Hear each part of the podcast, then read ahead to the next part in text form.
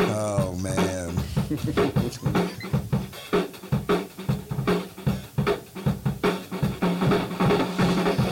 Good morning. Welcome to our morning take. My name is Frank Johnson, My name is Abraham Lawrence. I'm Nick Seaman. And I'm Tim Goetz. and our goal here is to describe for you the movie that is going on in our head when we read the Bible. Yeah, I got through that. Today is Tuesday. It's November the 28th. And it's episode 227. So I guess I was right. It is November 28th. It's a Tuesday. Coming up on the uh, last days of November right here. Mm-hmm.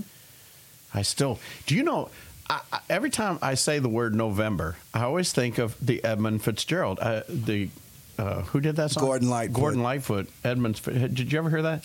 Yeah, I don't remember that. The big lake they call Gitche Gumee. I, I just and so literally that stupid thing was going through my head the other night, Abe. I literally had to put it on my phone. I'm sl- I'm trying to sleep. I put it on my phone. I let put it on my nightstand and listened to the whole Edmund Fitzgerald tale and went to sleep. I was like, I could not get it out of my head. Oh yeah. It's I- a really long song, The isn't it? winds Yeah. of November come early, or something Yep. like Yeah. that. It's one of the lines in there. It, it doesn't give. Yeah, the the something they said never gives up its dead when the gales of November come early, or something like that. See now I got to listen to that when I I leave know. tonight. I know. And it's a musician. Everybody's turning the podcast off to go to listen. Yeah, it's- it's a musician thing because I can be in bed and I'll be like thinking about a song and then I got to play it and Kelly's like, "What are you doing?" I'm like, "You would never even understand what's going on Exactly. right now." So Oh, just my go back to sleep. yeah. So we're in Genesis chapter 47. We're uh, we're goofing with the new Pharaoh.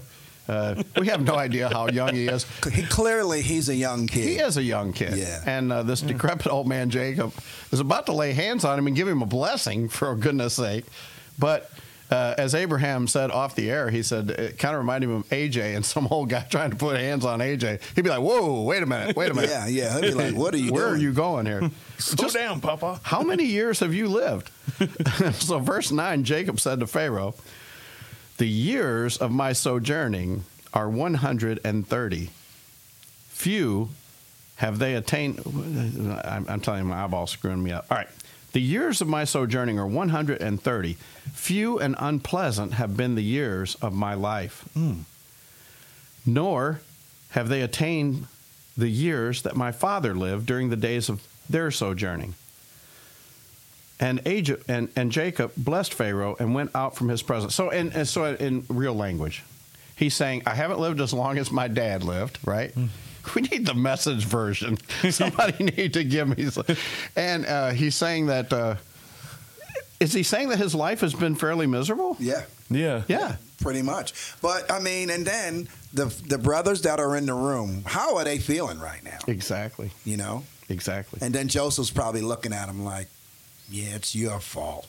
it's all your fault." By the way, I was reading uh, in this book. It's called uh, the Bible. Uh, if you if you have a chance to get this book, it's awesome. It's a history and geography and uh, and the worship of the Bible.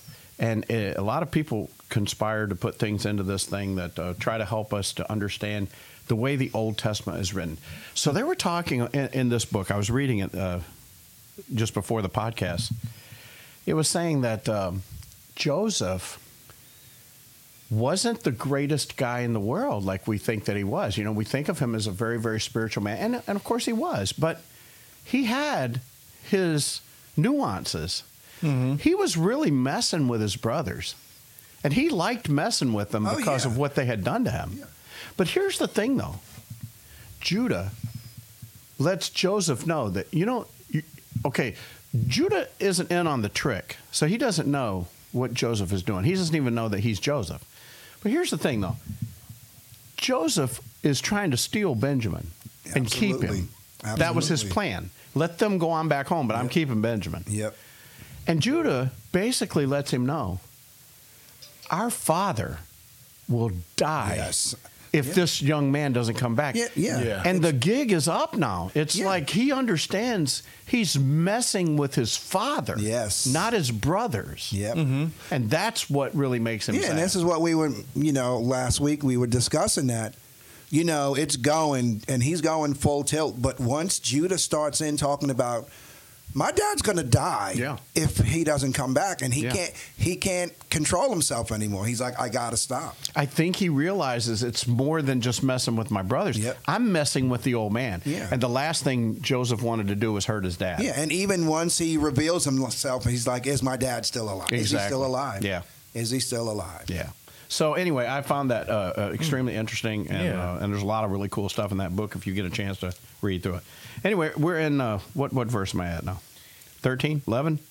Oh no, you're at eleven. Living. So, jo- so Joseph settled his father and his brothers and gave them uh, possession in the land of Egypt, in the best of the land, in the land of Ramesses, as Pharaoh had ordered.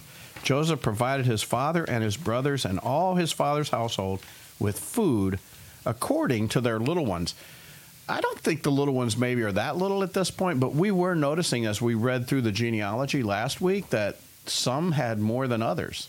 Yeah, I just think that you know the food just went according to how many kids you got. I mean, you said Dan didn't have but like what one? One, He had yeah. one kid, and then and then Benjamin was it Benjamin that had like six? yeah, Benjamin had quite a few. yeah. He probably had more than one wife too. Oh, I'm sure he did. You know, that's the other thing. We don't talk about this much uh, in Scripture because uh, th- there's such a mono uh, theistic view on this whole idea of marriage being uh, one one one man, one woman. Uh, uh, but the, the fact of the matter is, uh, Abraham took more than one wife, and then Isaac didn't, but then Jacob did, and Jacob basically had four. Yeah. and Yeah. then we read in the genealogy. Thanks to Laban. Yeah, and then we yeah, that's true. It was all Laban's fault. Yep. He would have just settled for Rachel, Oh, that's all he wanted. but then he would have only had two kids, and she would have died after the giving birth to the second one. Imagine what Jacob's life would have been like, like then. You think Benjamin would have threw him in a pit? no heart attack. No heart attacks. I can't take this guy. He wouldn't be walking around for 30 years saying, "I hate my life."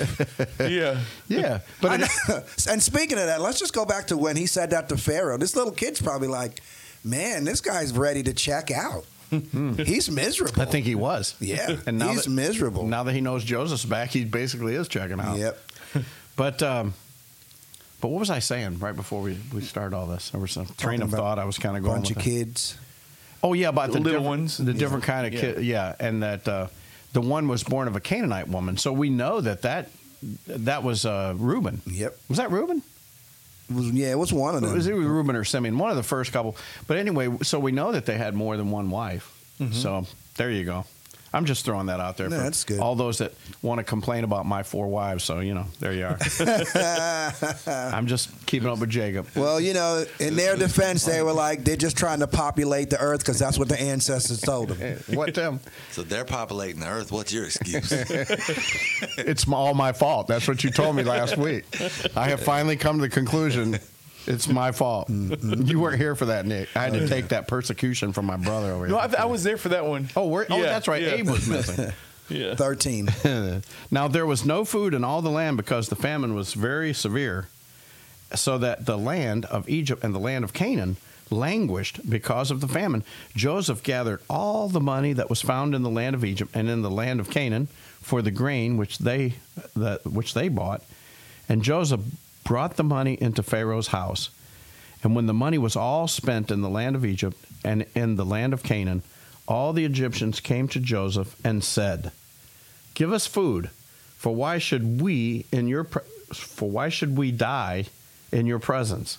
For our money is gone." And then Joseph said, "Give up your livestock, and I will give you food for your livestock, since your money is gone." So they brought their livestock to Joseph, and Joseph gave them food in exchange for the horses and the flocks and the herds and the donkeys. And he fed them with food in exchange for all their livestock that year. And when that year was ended, they came to him the next year and said to him, We will not hide from my Lord that our money is all spent and the cattle are my Lord's.